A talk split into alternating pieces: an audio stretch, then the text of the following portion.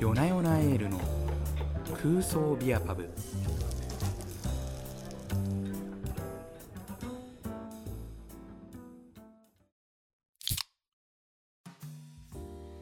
いらっしゃいませこんばんは、えー、夜な夜なエールの空想ビアパブは四六時中ビールに夢中な大人たちがふらっと集まってひっそり乾杯するためのお店です、えーそして私が夜な夜なスタッフの木野健です、えーこのお店のマスターを務めさせていただきます。それから私だけじゃなくてですね他の夜な夜なスタッフもも、えーお客さんとしてここに来ることがありますまあ皆さん含めてとにかくいろんな人が集まってるというわけなんですけれども共通点はみんなビール好きということでまあつまみになるような話をしつつ皆さんとビールを飲んで乾杯できたら最高だなと思っておりますこんばんこんばんは。は。こんばんはどうも。あどうもどうも、はい、ということで今日は、えーお二人夜な夜なスタッフのポムとモカが来てくれました。皆さんポムとモカのこと知ってますかね？どうなんでしょう？ちょっとそれぞれまあ自己紹介というか普段なんかどんなお仕事してます？みたいなのちょっと一人ずつ聞いてもいいですか？私からですか？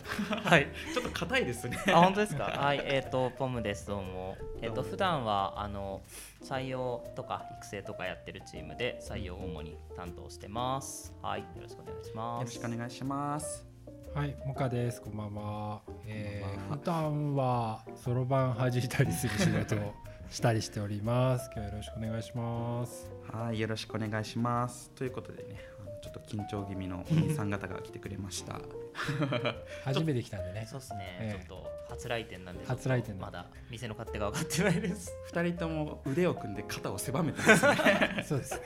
グミグミポーズです。どうですか？最近お二人どうお過ごしですか？どうですか？モカどうですか？僕はまあ会社だと仕事してる。うんそうか。それはそうそれはそりゃそうですね、はいお家帰るとまああの子供たちと遊ぶかあの一人の時間があればもうコーヒーのことばっかりやってることが多いかな。なるほど、はい。私そうですね。まあコーヒーの焙うん煎どうやったらうまくなるんだろうみたいな本をいろいろ買って あの今ちょっと勉強しているみたいな感じですね。なるほど。はい。はいあのということでね今日は何の話するかっていうのがちょっと察しがついたかと思いますが、まあ、そんなお二人が今日は来てくれています。ということで、まあ、とにかく早速なんですけれどもまずビール飲んじゃいましょうかね。ぜひお願いします。はい。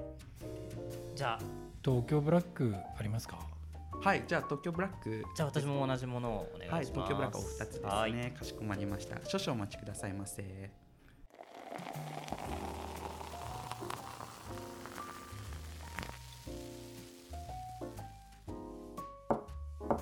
お待たせいたしました。東京ブラックです。どうも。ありがとうございます。はい。それでは皆様もお手元にビールありましたらぜひご一緒に乾杯。乾杯。は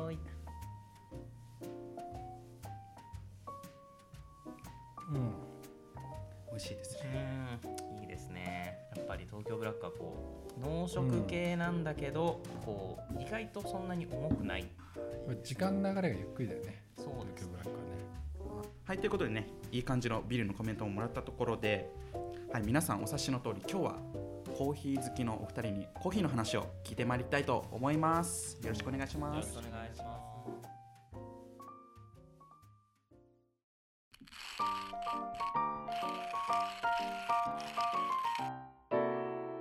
皆さんなんでいきなりコーヒーって思った方結構いらっしゃると思うんですけれども、まあ、コーヒーって実はなんかクラフトビールと少し近い世界観というかこれ僕の感覚なんですけれどもクラフトビール好きな人ってコーヒー好きな人多いなって。僕もねあの2人ほど専門的では全然ないんですけれどもコーヒー普段からよく飲みますしクラフトビールを楽しむヒントとかももしかしたらあるかもなんて思ったり思わなかったり。ということで今日はコーヒーの話を聞いてみたいと思います。お二人はですね社内の中でも生粋のコーヒー好きということで休み時間の時とかねなんかガリガリガリガリ、ガリガリやってまはいあの社内で豆引いてるぜですね。うんうんしてる様子をよく見ますね、まあ、ちょっとねそんなコーヒー大好きなお二人にいろいろ聞いていきたいと思います。ビールは飲みつつも一応休館日というか、まあ、コーヒーも飲みながらゆっくり話せるといいなと思っております。じゃあまず早速なんですけれどもなんかお二人がどのようにこうコーヒー楽しんでるかとかって聞いてもいいですか？多分一般的に言うとこういわゆるガチ勢って言われる 僕ら多分ガチ勢って言われるうん人間で通販とかでコーヒーの生豆グリーンの状態を買ってきて自分の焙煎機で焼いて。自宅にあるんですね、焙煎機が。それをこうね毎週末のように焼いて こう日々で飲みながら味のそうで変化すねエイジングの変を、化を、うん変わってきたとか。で咲いてきた。そうですね そうですね開いてきたなとかちょっとまだ閉じてるなとかそういう楽しみ方ですちょっとした変態性までたどり着いてますね、はい。コーヒー入れ方は何で入れてる入れ方も豆の焙煎度合いとか種類とかによってとかあとその日の気分で、うん。基本はペーパードリップですけど、うん。えー、とドリッパーもこの、まあ、いくつか種類があって、うん。はい、あの使い分けたりとか。ペーパーの中でもいろんなハリオさんとかカリタさん、メリタさんとはいかいろいろあってでそれをまたね買ってくんでかいろいろか買い揃えるんですよ。はい。何が違うのって言われるんですけど 家族に。紙の質が違うんですか？あの質は大体同じだと思うんですけど 形状とかが違ったりするだけでコーヒーのその抽出された液の落ち方が変わったりとか、そのえー、とひいた豆とのお湯のその接触の仕方が変わったりとかするんで味わいが変わってくるんでへえまあそういう細かいところもいろいろやってるってことですね、やっちゃってるって感じですね。そうですね。家で焙煎してすごい量のコーヒー出来上がりそうじゃないですかすごい量焼いてすごい量飲んで。飲んでます。っていうことですねあと結構ね飲んでもらいたい欲求みたいなのありません？ありますね。あー人に振る舞ったりしてるんですね、うんはい。そうですね。それはいいですね。なんかお茶会みたいなの開いたりしないんですか？意外と会社でもちょいちょいやってたりとか、うん。やってなかったりとか。やってたりやってなかったりとか。で一応業務中なんでね、そうですね。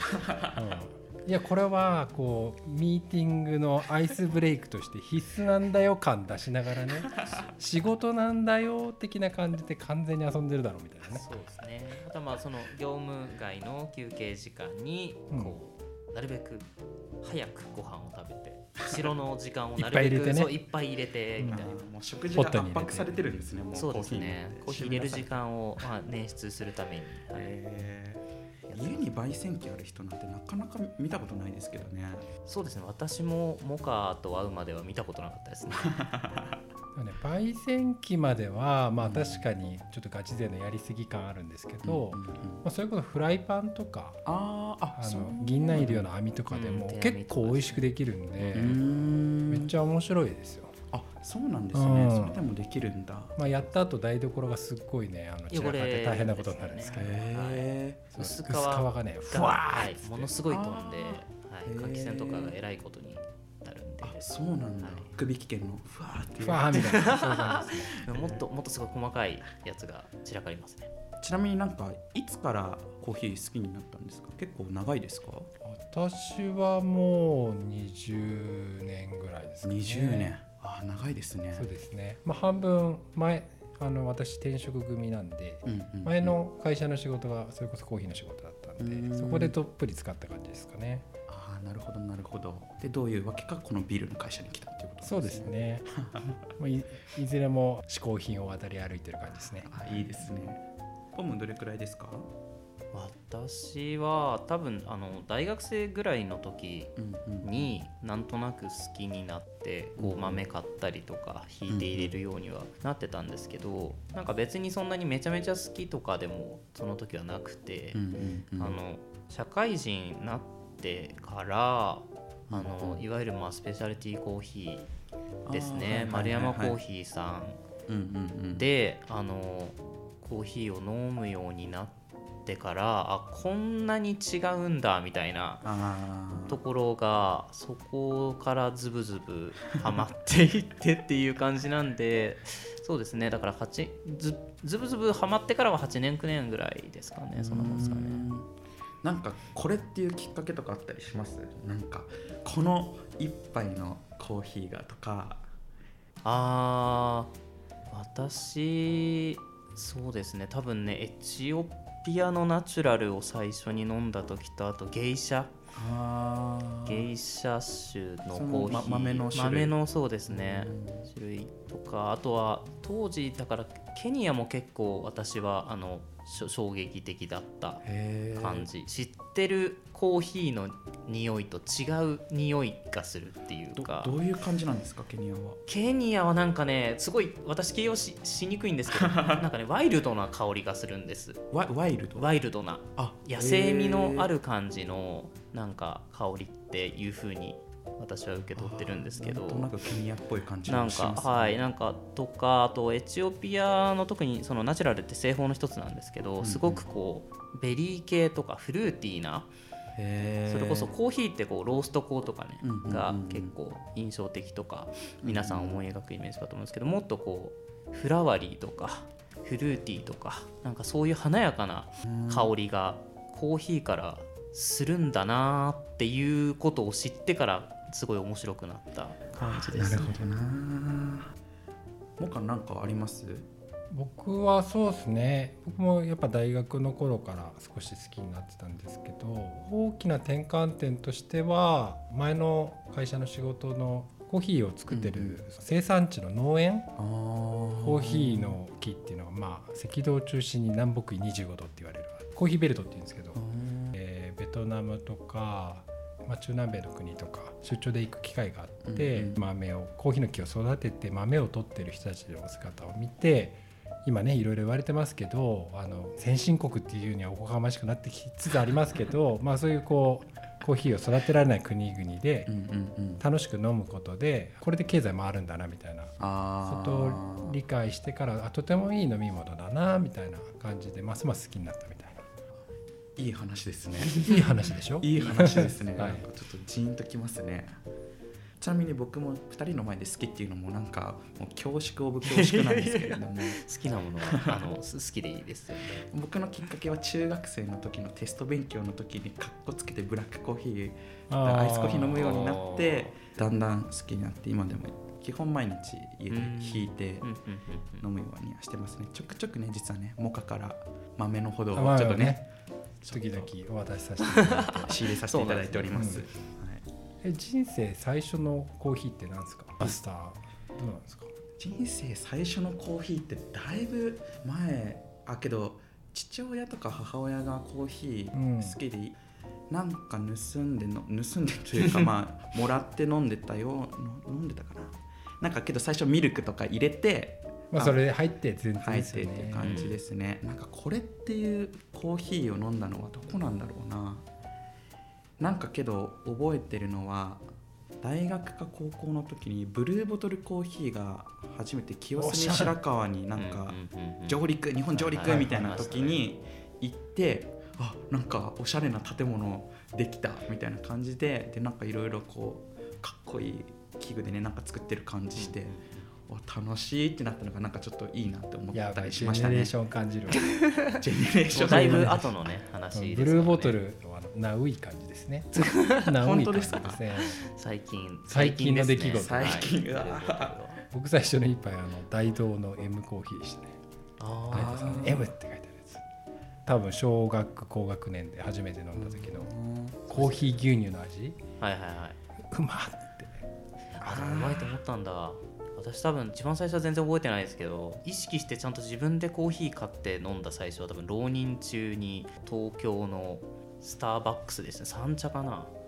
どっかのみんないい入りしてるスターバなックスで おしゃれなカフェコーヒー飲んででその時はなんかまあ正直そんなに美味しいって思わなかったはずなんですよ、ででもなんかそのそれこそね眠気防止みたいな、うんなんで勉強しなきゃいけなかったんで、なんかそこから習慣的にその意識的に飲むようにし始めたのが最初だったかちょっとなんかコーヒーの話をしてたらねコーヒーを飲みたくもなってくるんですけれども実はですねあの聞いてるあの皆さんにはね見えないと思いますけれども今目の前にですねすごいコーヒーの豆とか器具とかがねずらっと並んでるんですよね今日は用意してくれたということで入れてくれたら嬉しいなと思うんですけれども どちらか。順番に入れますか？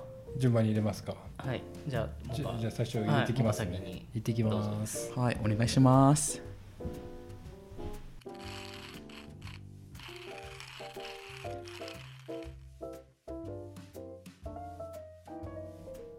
はいということで今お二人から1杯ずつねコーヒーを入れていただいて今手元にある状態なんですけれどもこれちょっとそれぞれなんかちょっと教えてもらってもいいですか？えっと、私の方はですねブラジルのあの豆でしてハニーショコラっていうあの豆なんですけど、まあ、ブラジルってあの私の中ではバランス型とてもバランスの取れた豆でこう突出した光る個性みたいなのはないんですけど、こうちゃんとユニークな個性があって、うんあの飲み疲れしないようなバランスの豆なので朝朝一で飲む時とかにあると落ち着くみたいなえー。豆で最近は焙煎してたりとかしますね。あそうなんですね、はい。ブラジルの豆は大体なんかそういう印象のブラジルそうですね。ああとまああのナッツナッティーなあのナ香りがしたりとかっていうのは結構ブラジルの特徴だったりしますね。あこれはナッティーな香りなんですねなくないと思います。な なるほど。ちょっと僕の修行がまだ足りないですね。いやー美味しいです。ありがとうございます。じゃあ続いてモカの方はこちら紹介してもらってもいいですか？はい、えー今日のコーヒーはケニアのコーヒー持ってきてます。ケニアさっき話にも出ましたね、アフリカのコーヒーはこう総じてこうキャラクターがかなりはっきりしてるコーヒーが多くてその中でも僕もエチオピアとケニアのけど、うんケニアの豆は僕の表現だと結構ジューシー。ああジューシー。ジューシー。でイメージ的にはこう何ですかねグレープフルーツみたいな少しこう収斂味を伴ったような青っぽさもあるような感じがあるかなと思ってます。うんうん。まあ結構派手なコーヒーなのでまあクラフトビールに似てる世界観でいうとうんうん。コーヒーにもバラエティーがあるんだみたいな。ああなるほど。生産地が違う生産者が違うだけであこんなにコーヒー違う味が変わるんだみたいなことをこうすごく楽しめるココーヒーの一つかなと思ってます。あなるほど。ケニアのコーヒーですね、はい、ちょっとクラフトビール好きな皆さんにおすすめかもしれないですね、じゃあちょっとこれいただきながら、まあ、続きゆるゆると話せたらなと思うんですけれどもなんかコーヒーのこだわりポイントとかってあります？こだわりはあのものすごいあるんですけど。ものすごい。なんか なんか分かりやすいやつ。分かりやすいやつで言うと、私はやっぱりば焙煎度ですかね。焙煎度合いがうんあのやっぱり自分の好みっていうのがそれぞれみんな違うので自分で私はあの中浅入りぐらいミディアムハイローストぐらいの多分焙煎度が好きなんですよね。なので自分で意識的にその焙煎度まで焙煎してそれを飲むっていうのがまあ一個のこだわりですしあとお水。うんうんうん。お水を軟水使うっていうのも私はこだわりですねどう変わるんですかそれで？あのコーヒーも、まあ、ビールもそうですけど、うん。結局ほぼ全て水なんですよね、なので水の味が結構ダイレクトに味に出ちゃうのであの住んでるところが水が硬くてですね。それで入れるとやっぱりコーヒーも硬い味になったりとか、あとは抽出効率があの悪くなったりとかしてー。コーヒーの味がこうしっかり出ないみたいなのもあるのでコーヒー入れる時はあの軟水使うっていうのは一個のこだわりですね。なるほど。あそこちょっと僕意識してなかったですね。ちょっと真似させていただきます。ぜひちょっとやってあの味比べてみてください。結構違うと思います、へえもか何かあります？そうですね。僕もまあコーヒー豆焼くんで、うんうんまあ、こだわりとしてはどこで誰とどうやって飲むかみたいなとところによってまあ焙煎の仕方をこう切り替えるみたいな。へ感じですかねえ僕はあのハンドドリップでペーパードリップでもやるんですけど、うん。サイフォンでもやったりとかエスプレッソでカフェラテ作ったりもするのでうんうんその抽出の仕方によってあ今週はこうカフェラテ多分いっぱい飲むだろうなみたいな 時はじゃあこうやって焼こうみたいな感じで この豆使ってこうやって焼きたいなみたいなことをやるのが楽しくてしょうがない。今日この頃です。なんかホスピタリティありますね。なんかこう飲むシーンを想定してというか。そうかもしれないですね、うん。あの基本的に一人で飲む想定じゃないですね。ああそうなんですはい。ね、、基本的にはやっぱ誰かのために入れたいみたいな、ああいいですね。はい、なんか美味しいって言ってみたいな脅迫感が あの奥さんからあるんじゃないかって言われたりとかありますけど。言ってほしいわけですみたいな。そうなんですそのホスピタリティの矛先になりたいな。えーじゃあちょっとまたなんか一個基本的なし質問というかあれなんですけれどもコーヒーのどこが好きですか？どこどこかな？あのビールとかってこう飲むとどちらかというとこう高揚するというか、気持ちがこうた楽しい方向に行く飲み物かなって思うんですけどなんか私はコーヒーって結構こうフラットに戻す飲み物なんですよね。そういうとこが好きかな。その入れる一連の入れる動作とか全部含めて、うんうんうん。なんかこう気持ちをい一旦リセットできるというかなんかそういう側面が個人的には強いなって思ってるんでなんかそこは好きなところですね。確かになんかポムってなんか基本トーンがポムのまままで。す ねポムのまま。基本本ポムのまま。ポムとコーヒー効果なのかもしれないですね。あるかもしれないですね。はい。えー、モカはどうですか？そうですね。あの飲むシーンをあんまり選ばないですかね。ああなるほど。いついつでもまあ飲んでもいいじゃないですか、うんビジネスシーンでもいいですし、確かに。プライベートなシーンでもうん。飲めるっていうところがいいかな。あと税金がかからない酒 税かからないとか。そういうところはとてもいい飲み物だなと思いますね。お仕事柄が出てますね。すいません。そろばんをそろばん弾いねてるもんで。けどちゃんとこうやっぱ楽しむものとしてなんかあるんですね。そうですね、うんうん。いやいいですね。はいということでやっぱり声のトーンはこうフラットに落ち着いてるんですけれどもなんかただならぬ愛情を感じますね。さっきもちょっとね話したんですけれどもクラフトビールとコーヒーって少しなんかこう近しい似てる部分とかがあったりするのかなってなんか僕個人的にはなんか感じ取っているんですけれどもなんかそこら辺どう思います？そうですね。私こうコーヒー業界とビール業界うんうん渡り歩いてきて思うのは、なんとなくですねこう5年ぐらい遅れてビールが来ている感触があって、ちょうど20年ぐらい前にスペシャルティーコーヒーっていうものが登場してきて、その5年後ぐらいかな。あの結構市場の中でクラフトビールっていうものが出てきてうんうんで今までこう安かろうんうん。ういっぱい飲めたらいいさみたいなうん水の代わりのように使われていた量コーヒーであったりビールであったりそういう飲み物がうん味に注目して作り手の思いに注目してそのストーリーはっていうところで非常にこうクラフテッドクラフトっていう文脈がコーヒーにもビールにも入ってきたっていうところがそれでこう市場の構造が変わって、私たちのその量飲み物との向向き合い方が変わってきて、まあ、それこそ本当の意味での嗜好品に昇華されてきたっていうところが大きな、まあ、類似点かなと思いますし、香りとか味の取り方も共通項はあるかなとか思ったりしますけど。確かに指向性が高い感じしますよねどっちもね。そうですね、まあ、以前はねインスタントコーヒーでお湯で入れてガチャガチャって、それはそれの世界観はあると思うんですけどね、うんうん便利ですしそれはそれでいいとは思うんですけど、うんうんこう趣味としてとかうん自分の時間にビールをクラフトビールをスペシャリティコーヒーを楽しむみたいなねそのもの自体を楽しむみたいな文化が生まれつつあるっていうところがうんうん。すごくこう共通項であり楽しい量飲み物楽しいところかなと思いますけど。あーなるほど。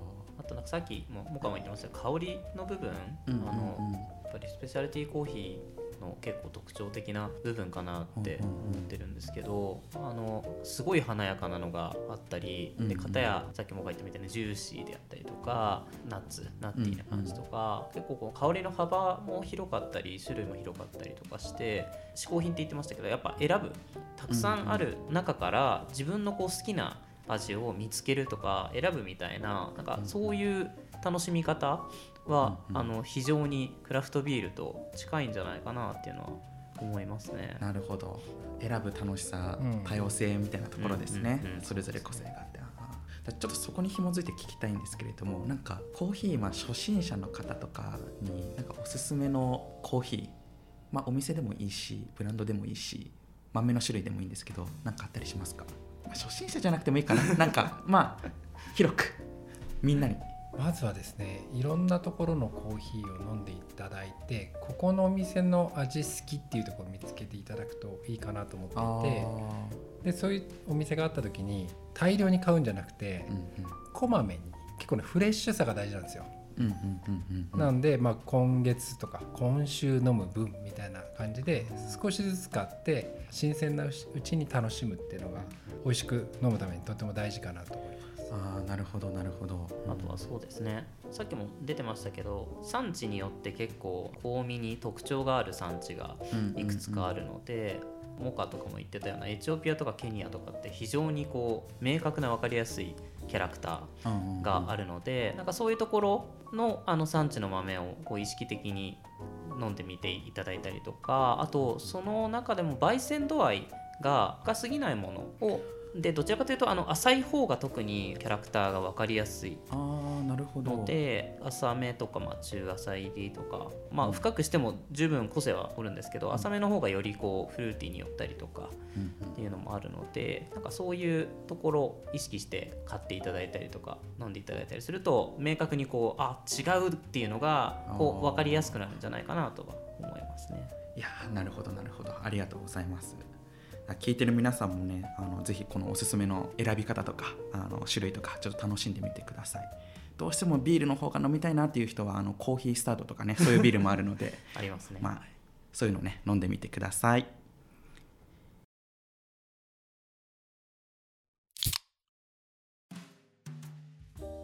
でマスターそろそろ会計お願いします。はいわかりましたいやあの2人とコーヒーの話できてすごい楽しかったです。こちらこそです。楽しかったです。いやもっとねなんかいろいろありそうでいろいろ聞きたかったしねもうちょっとねいろんなコーヒーも多分なんか用意してくれてたのかな なんて思ってるんですけどまたちょっと末永くはい末永く。楽しませてください。ぜひぜひ次回以降も、あ第2回第3回とちょっとねちょっと休館日が多くなっちゃう気がしますけれども。はい。じゃあ最後にねこれちょっと毎回あの決まりで聞いてるんですよ。質問してもいいですか？はい。何でしょう？あなたにとってコーヒーとは？コーヒーとは私にとってはですねマインドフルネスですね。マインドフルネス。はい。えー、あ確かにさっき言ってたこのちょっとこう気持ちとか。そうですね、あのうん。コーヒー入れてる時間飲んでる時間はあの自分をいつでもこうフラットに戻せたりとか、意外と他のこと何も考えてなかったりとかうんうんうん。して、マインドフルネスと限りなく近い状態にこう精神状態を なんかなってるなみたいな。でそれが結構日々のこう自分のうんうんうん。あのペースを作ってくれてる感じもするので、あのそういう感じだなと思ってます。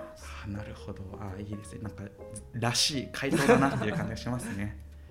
じゃあモカもお願いしていいですか？そうですね。私はあのコーヒーは世界平和ビバレッジだと思ってます。お世界平和ビバレッジ。とは、まああのクラフトビールも同じくなんですけどうんまあねこう爆弾とかさ付き合わせるんじゃなくて、うん。もうなんかこう意見の相違があっても間にコーヒーであったりとか、うんえークラフトビールを置いてですね、うんうんお互いの好きなところとか、いいところとかリスペクトするところについてよーく話し合ってみてからやれば戦争起きないと思うんですよ。なので、まあ、コーヒーとかクラフトビールでたくさんの方がですね今後幸せを感じれるようなそういうことを実現してくれるような飲み物なのかなって思ってます。モカのなんかいい人の部分が溢れ出る回でしたね。ありがとうございま非す。常にあの視座が高いはい回答でしたね。世界平和で。コーヒーを飲み続けるとねこういう視座にたどり着けるので、はい、ぜひ皆さんも飲んでみてください。それではここら辺で店じまいとしたいと思います、えー今夜は誰かと乾杯したいそんな時はぜひお立ち寄りください。それではいい夜を。おやすみなさい。おやすみなさい。